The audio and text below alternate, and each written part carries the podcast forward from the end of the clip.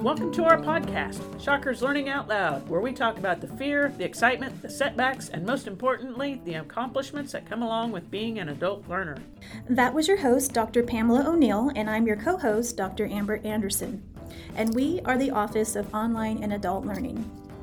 Although our department merged happened recently, Pam and I have been having fun collaborating for years. We have one goal at WSU, and that's to advocate for our online and adult learners. Our adult learners are working full time jobs, caretaking for a family member, raising a family themselves, and involved in the community. So, needless to say, their time is limited. And we know that, and we feel you guys. Our office wants to advocate for your success. So, stay tuned for the voices of your adult learning peers as we unpack funny fails, inspiring wins, and mostly the adult learning experience. With us today is Ashley Cervantes. Ashley, you want to tell us a little bit about yourself? Yeah. Welcome, Ashley. Thank you. Uh, my name is Ashley Cervantes. I am the program director for the McNair Scholars Program. Uh, I've been with Wichita State. This will be 15 years now. Wow. wow. Yeah, I've been with McNair for nine just FYI, Ashley looks like she's maybe 25. I mean, the gray hair will beg to differ for you. but I appreciate it. so, um, you know, you and I have known each other for a long time now, right? When did we when did we first cross paths, Ashley? So I spent so I began my adult career journey mm-hmm. At uh, the Communication Upward Bound program in the Elliott right. School of Communication. Where we are both, you graduated, oh, you got your sense. degree, right? Mm-hmm. Um, and so my bachelor's is in strategic communications. Right. And I started working with Communication Upward Bound right after I graduated. Uh, Dr. Amy Louder started the program. I was an undergraduate. She invited me to work as a student assistant. It turned into a professional position. And then um, we'll talk about Trio a little bit, mm-hmm. but uh, I pretty much drank the Trio Kool Aid. yes. Um, actually said that in our last podcast. Right. Yep. yeah. And so Trio has just been, I mean, I was instantly passionate about it. And so that's kind of where I've spent my career.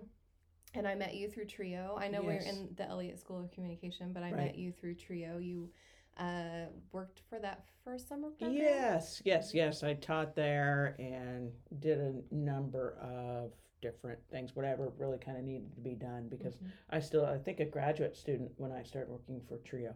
And real quickly, Ashley, I know a little bit about Trio, but do you can you give us a little background about right. what Trio what is? We have for... and its history maybe here at Wichita State. Sure. Yeah, I will. I will try to do it justice. Uh, so Trio doesn't stand for anything. That's okay. a common misperception. That is right. Uh, yeah. It is it is called Trio because originally there were three programs, and that kind of stuck. And so Trio is a federally is a is a term for a, a bunch of federally funded programs. We serve students all the way from middle school through college. And uh, the pre college programs uh, focus on the, the middle and high school students and that's how I met you. That right. Communication Upward Bound is a is a pre college program, so we work with high school students, and then there are um, educational opportunity centers works with uh, returning adults. Yes, we work with them, them, a little bit. Mm-hmm. Yeah. Yep. Uh, Veterans Upward Bound also works with some returning. It's yes. they don't focus on returning adults. They focus on students who have um, served as veterans. But you know, I think that's a lot where our uh, we intersect there too, because most of the time, if you're a veteran, you're automatically, you know, because you've served time, you're automatically a returning adult. So mm-hmm. yeah.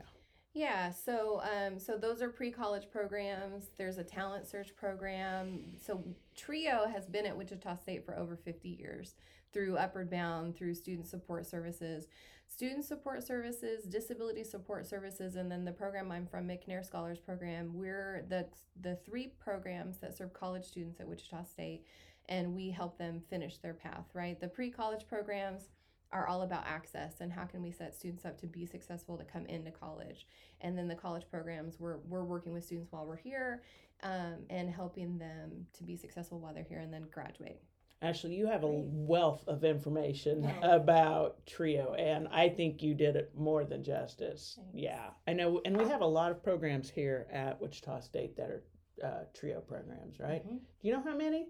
I? I think we're up to nine. We're up to nine programs. Wow, that's that's great. And most generally, and correct me if I'm wrong, Trio usually serves um, first generation and low income, or is it? Do I have that right? So most of the programs serve first generation low income students. So first generation, as defined by the federal government, is neither parent has a four year degree. So some college you, you are still Right. considered a first generation student. It's if they have completed if your parents have completed a four year degree. Uh, so that's first generation, Mhm. and then low income is defined by the the federal poverty guidelines. Are we first generation? We are. Yes. I am. I am a first Yeah. generation student. yes, yeah, yeah. And thank you for kind of defining that because one of the things that we try to do is uh, define those words. uh, yes, alphabet soup. Because Wh- we assume everybody knows what they mean all the time. Right. Mhm. And Sure. as a first generation student, that is just, you come here and you're learning, not only are you learning uh, what the content, but you're also learning this new language, this new Right. way of life. Mhm. And so uh, thank you for jumping in and defining terms uh, that, you know, you and I and Amber, we all know, but um, a lot of times our students don't. And so we try to uh, demystify those abbreviations and everything. So thank you for that.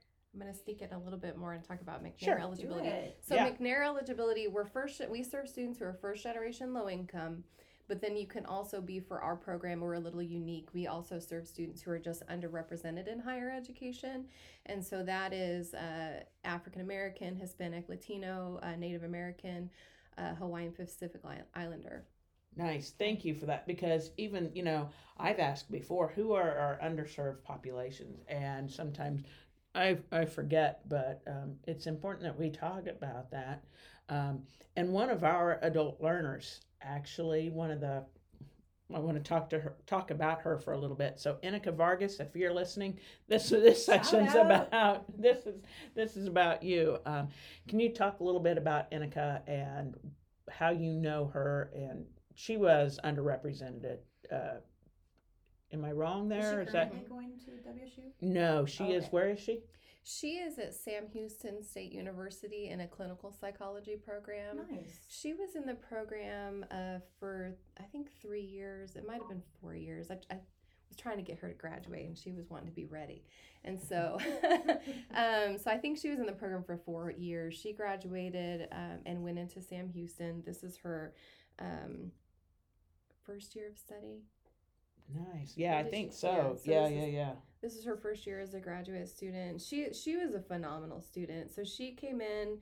Um, I always I always joke that like students are really shiny. They're really exciting when they come into the program, into McNair because they know what to say and they come in. Yeah. it's like before they've disappointed you. Yeah. And like oh my gosh, it's so real life. Thank you for saying because that. we're students, right? And I mean, there, there are Yeah. times when you struggle and you fail, and like I'm all about supporting students, but you know, it's that first moment where you get really excited about somebody um, when they're coming in. And Inika was just a phenomenal student from the beginning to the end, Right. um, and she took full advantage of everything that we had to offer. She attended meetings, she came and met and did her advising meetings. She and she just threw herself into it. She took advantage of like every opportunity she had to do research um, and to get herself closer to where she wanted to go. She was great too because she knew when to say no. Like so she Yeah. knew That's when to hard. That's a good Mhm. boundary. yeah. And so she like, you know, we would joke that um she she put enough effort in to get herself to be successful, but if it wasn't worth her time, she wouldn't put any effort into it, which I think is important. It's It a is skill. so important. I'm wondering if that's associated more with adult learners because they are balancing so much. They've learned to be more comfortable saying no. Mhm. hmm It's something I struggled to do. Oh, I Still. still do to this day. Yeah. Um, somebody probably should have, when we started this podcast, should have said no, Pam. You guys stop. Um, no. no, but uh, Inika, and it's, I'm glad you said that because she it was our first Alati, and Mhm. Alati uh, is the Adult Learner of the Year. And I Mhm. started these awards because I know how important it is to recognize students like Inika. Mhm. And so not only was she part of the McNair Scholars Program, but she was our first Adult Learner of the Year Mhm. recipient. And so um, always holds a special place in our hearts. You know, her name will forever probably be, I hope, associated with our offices. How did how would you say your office works? Yeah. What are what is your experience working with students enrolled in, in an online program here at WSU, or just an adult learner, or both? um, Or are you mostly doing first year program student? Like, which kind of demographic do you usually see in your office? So we recruit students. So we work with undergraduate students uh, who meet our eligibility requirements. But beyond that, we want to see students who are uh, interested and committed to a graduate degree program. So our ultimate goal for our students is to help them attain a doctoral degree. So everything we do is around preparing them for graduate study and That's specifically, cool. Mhm. yeah, doctoral education. Um, I think for myself, and I think Amber and I have talked about this, when I came into Wichita State, I had no idea. I don't even know if I knew. I knew a little bit about, okay, there are professors at college, but to me, that was like in another life where I don't, you know, it was just so out there. Um, I didn't even think of a graduate degree.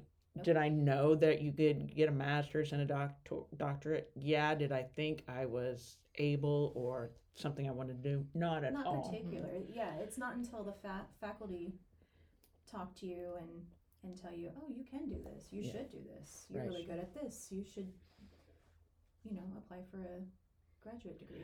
So when you're talking to our online learners or our adult learners, do you feel that? Do or would you say they kind of know when they come in or are they learning about you on the fly or do you know how you're connecting with our students? I think it's a little bit of both. So, you know, we're talking about, like, you kind of led this whole thing about uh, talking about terminology, right? And Mhm. understanding of what things mean. I think there might be some peripheral knowledge about what graduate student or what graduate programs are, but really you don't, you don't, you know, that's part of the first generation experience, you know, and you're probably lucky if you meet some faculty member who's like, you should consider graduate study. Right. Um, and so McNair, like my hope is that we're kind of bridging that gap, right, where we're helping students explore and learn and know what this means, anyways.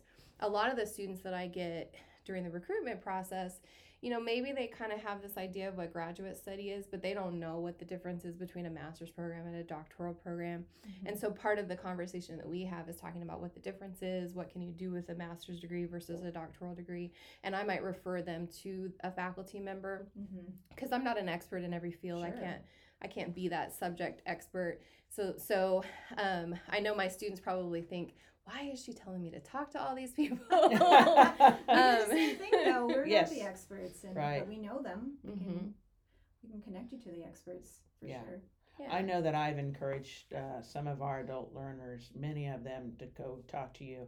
So let's let's just, for an instance, real quick, let's say um, someone's listening to this podcast Mhm. and they're like, "Hey, that might be something I'm interested in." What do they do, Ashley?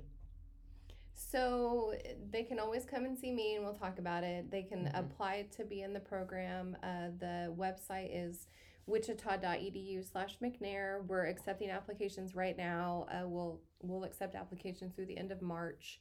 Uh, we recruit now for participation in the fall. The time commitment to participate in McNair is about four to five hours in a month. It is a choice you're making. You're choosing to participate, but we we don't uh, we don't have busy work. Everything we do is for a purpose. There's individual advising meetings that take up about 15 to 30 minutes in a, a week. So they're weekly meetings where you meet with a specific, you know, success coach advisor to talk about individual goals. And then we have group meetings where we cover, we fill in the gap of knowledge. We talk about what does it look like to be in grad, like what do you, what is graduate study? What does that Yeah. look like? How can you prepare right now as an undergraduate student to be competitive at that level? We bring in faculty to share their expertise um, and talk about what they look for in students. And so, uh, so yeah, so that's kind of the crux of the program. There's also a research component. We serve 28 students a year. Once you come into the program, you're here till you graduate, unless you withdraw from the program. Mhm. Um, and then, uh, but 14 of those students every year we want to see do academic research through the program. So we help them pair with a faculty member. They design a research project so they get to do research in their field. Yeah. It's a great way to affirm if you're interested in what you're studying. Mhm. Um, and then at the end of that process, uh, I mean, we make you work for it, but there's a $2,800 stipend at the end of that. Wow, Um, that's yeah. nice. Yeah, so we're not a like. There's a misconception sometimes where people see McNair Scholars Program and they think scholarship. Yeah, that's exactly what I thought it was. Yeah, and so we're not a scholarship program. We don't have Got funds you. for our students, but through the research component is one way we do, you know, have some funds that we they go Right. directly to a student. We encourage them to save that to to fund their graduate experiences, Right. but um, it's their money. It goes to them. Very nice. So, you know, I was thinking back to when I was, somebody introduced me to graduate school or whatever it was. What are some of the research projects? Can you talk about that for a little bit? Just what that looks like and what is a research project? So it can be anything. I mean, we have students from engineering to anthropology to political science. So we have a lot of psychology students. Mhm. And so it really can be whatever you're interested in. I have had So you're not engineering. limited. You're not limited. Okay. Um, and you know, and we can brainstorm and you can talk to faculty and I mean, there's it, really the sky's the limit. You're, you can do whatever you want to do. Um, I had, let's see, some of the novel things that students have done in the past. I had a student look at like horse human behavior, which is like how is that bonding experience between Right. a human and a horse? I think she Oh, was looking cool. at like grooming, like different ways of grooming or times of grooming Yeah. and how that impacted horse behavior. Huh. That was a pretty early project in my tenure with McNair, but it's That's stuck fun. in my mind. Yeah. So one of the things that I never even thought about um, until I was taking a class as far as research goes, and it became my uh, thesis, was childhood obesity. Mhm. And so I looked at media campaigns. And so even for someone like myself who is interested in more of the liberal liberal arts, Mhm. um, you can do anything really. Like you Mhm. said, the the sky's the limit as far as communicate or not communication, but as far as research projects go. Would you Mhm. say? Yep. All right. When I was an undergrad, I was I did research with a professor in psychology, and it, it's- it seems random to think about bonding with a horse through grooming. Interesting, right? But Uh-huh. I, when I think about my research, it was also kind of random too because uh, we our study was based around the cold pressor task. The what?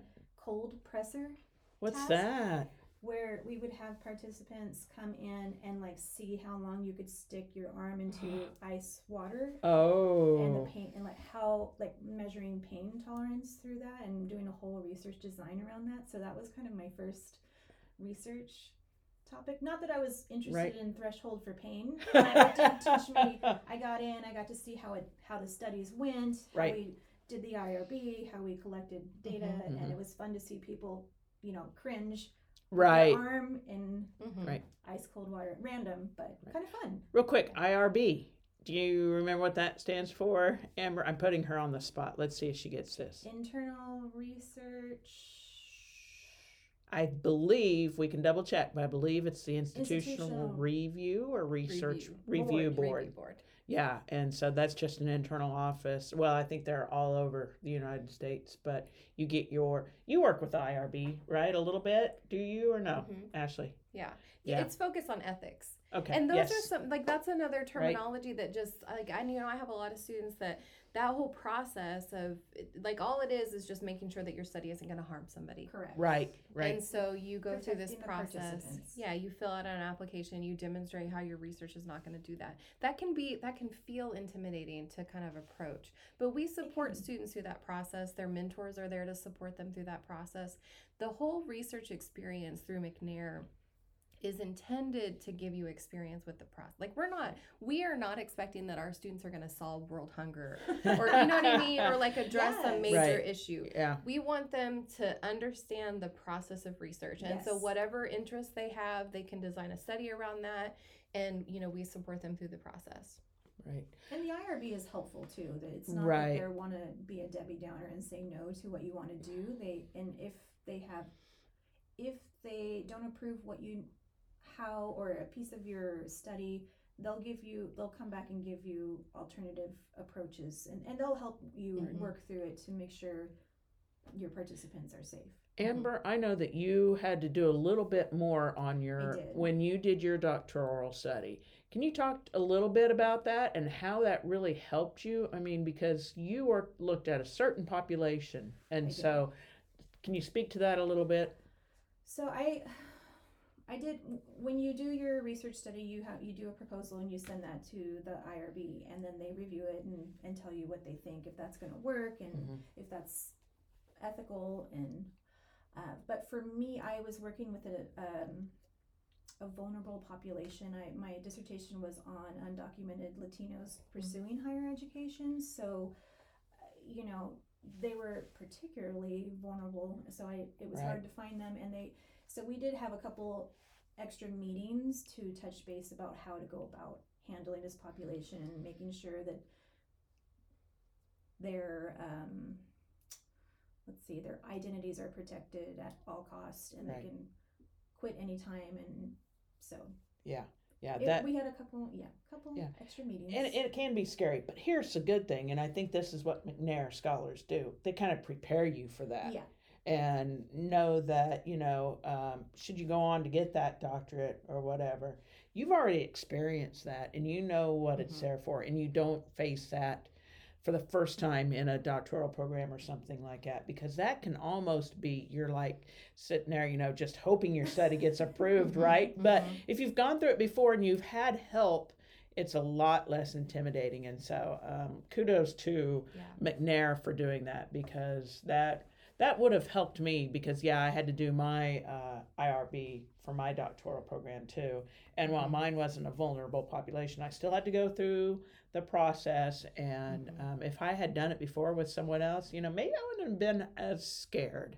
Mhm. because it, it, it, it did feel like I was being judged and that's not what's going on at Mhm. all no they're they're there to help you And that's probably the biggest feedback that we get from our alumni is just having that experience with the, the whole process, right? That's why we focus on the process. Because maybe IRB is a challenge for you, but it could be the writing component that's a challenge for somebody else. right And so going through that whole process, um, I mean, the biggest thing our alumni say is like, I wish, I'm glad I did it as an undergrad because now that I'm doing it as a graduate student, like I feel like I'm ahead of my peers right because I've faced these things before. Um, and so that's, I think, a value that we bring to the students that we serve.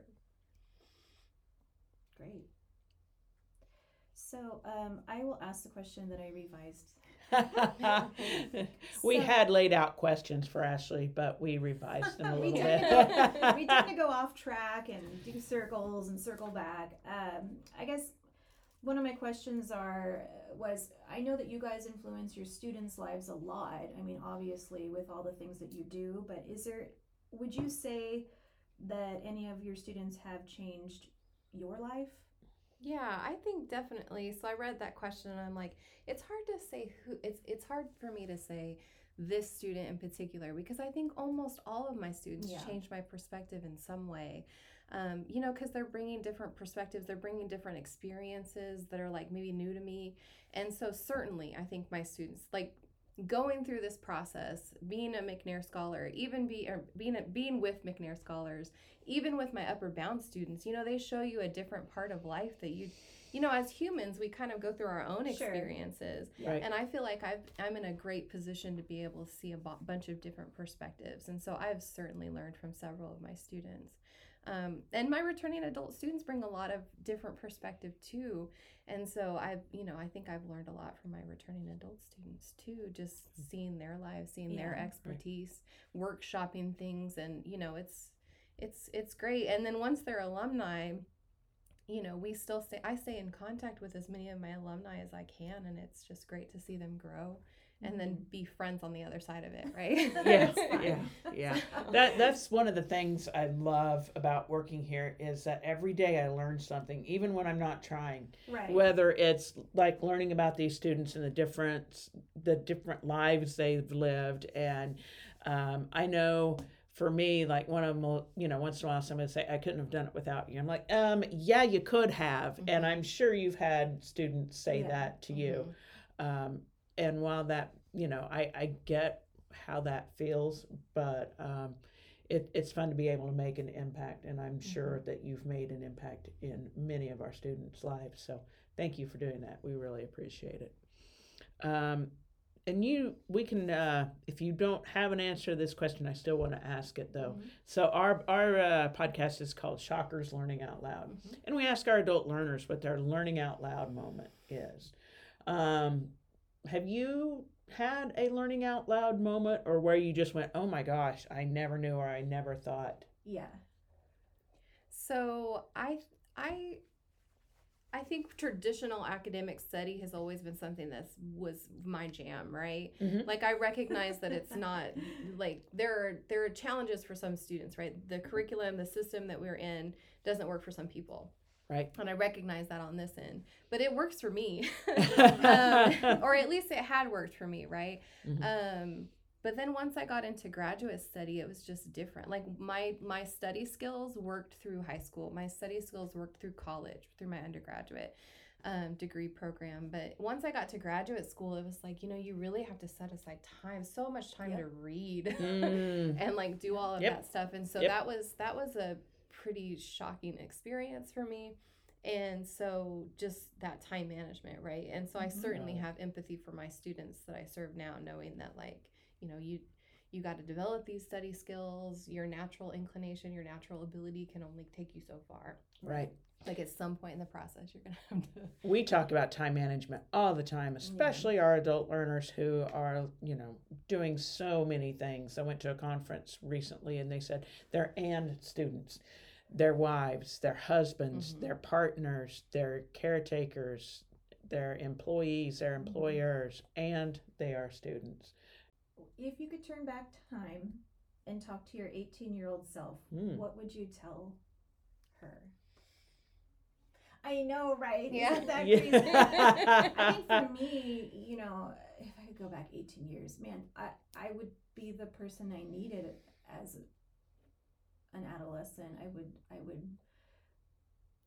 be sure to tell myself you can do this. Yes. You do bring value to the table, even if you are low income or you're coming in first generation. Um, I didn't know. I just always felt like I was I was coming from a deficit place, and I didn't bring anything to the table, and I was always the odd man out. Or, you know, we sit around in meetings now, and I feel sometimes still that little girl is still kind of like. "What- Do you what I really belong doing here?" Yeah. Do I add value? So I think for me, going back, I would really nurture that you do belong here. hmm There is a place for you, and and a past that is what now I can do for students who are in that position. So Mm-hmm. Yeah, I mean that that resonates with me. Just that kind of affirming that you belong here, kind of thing. Um, I think I had a lot of uncertainty about what path I wanted to take, especially as a you know as an 18 year old. I I went to college. like I'm a first generation student, but like my grandparents, my parents really pushed going to college. Yeah. So I felt that pressure to go in and come to college, but I had no necess- idea yeah, what to do. didn't do. Know how? Right. Right. How how and then beyond how it's like, well, okay, so here I am. Now what? Now what? I parked. Yeah. Where I go? For yeah, real. yeah, yeah, yeah. Okay, I go to this class. Now that this class is over, now Mhm. what? You know, where Yeah. do I go? Where? What do I do? and especially too, I think like with like I see I see myself in some of my students, Yeah. right? Um I do too. with like with just the aptitude and the talent and what and you know and so you have all these paths you can take because you can do a lot right and so it's like what you know that that almost is paralyzing Mhm. Oh yeah, yeah. The overwhelming. I I know. I I've kind of felt that way too because, like Amber and like you, there's this. Oh, do I really belong here? My parents were farmers. I grew up on a Mhm. dairy farm. You know, Mhm. what what value could I honestly bring? and so um, yeah there is that but there's there's you find your way here and Mhm. amber and i have said that you know you show up you, Right. you sit down you show up and um, we help you find or somebody will help you find your way It's at so wichita true. We talk a lot about just showing up, right? Like sometimes you just want to disappear because you don't feel like you fit in, or maybe you made a mistake paying for this class and you're sitting there. Um, but sometimes the most brave, the bravest thing to do is just continue to show up, and Mhm. that's what I did. And faculty and staff helped me find my way, and, and then I got my doctorate. Like you know, I just it, you can't show up every day and not have opportunities fall into your lap. if that Mhm. makes sense. Yeah. Yeah, definitely. And I think, you know, something I try to do as a McNair director and um, just working with students is just to affirm that, right? You belong here. Mhm. And, um, you know, you have capacity, you have talent, you can take this opportunity and make something of it. And also, um, you don't have to take a path just because you know it's it's open in front of you like you have the choice like you you can steer right at this Sure. point and you can choose what you want to do and so i think just to circle back to that what would i do right i would tell myself you have a lot of opportunities steer go where you like Have lean into that like- right Yes. What Yeah. interests you? Yeah. Right. yeah, that's true. Well, thank you, uh, uh, Ashley. I think that about wraps it up for us. Real Yeah. quickly, though, if a student says, "Oh, you know what? Hey, maybe I am interested," Mhm. how can they reach you? The application is open now. Will be open through the end of March. I think that's perfect timing to air because I, I'm gonna I'm not gonna lie to you. Even though we have it open for a month, students usually fill out the application in the last two weeks.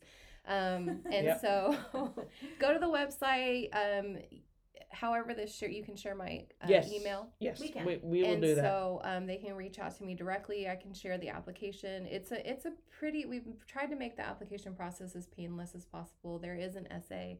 I met with a student who was like, "Oh, at least there's not an essay." I was like, "Oh, but there Oh. is." oh, but there is. Yes. Who's gonna tell them? Who's gonna tell them? But it's only 300 to 500 words, and we're Mm. just asking you to outline what your goals are. How does graduate study fit into your goals?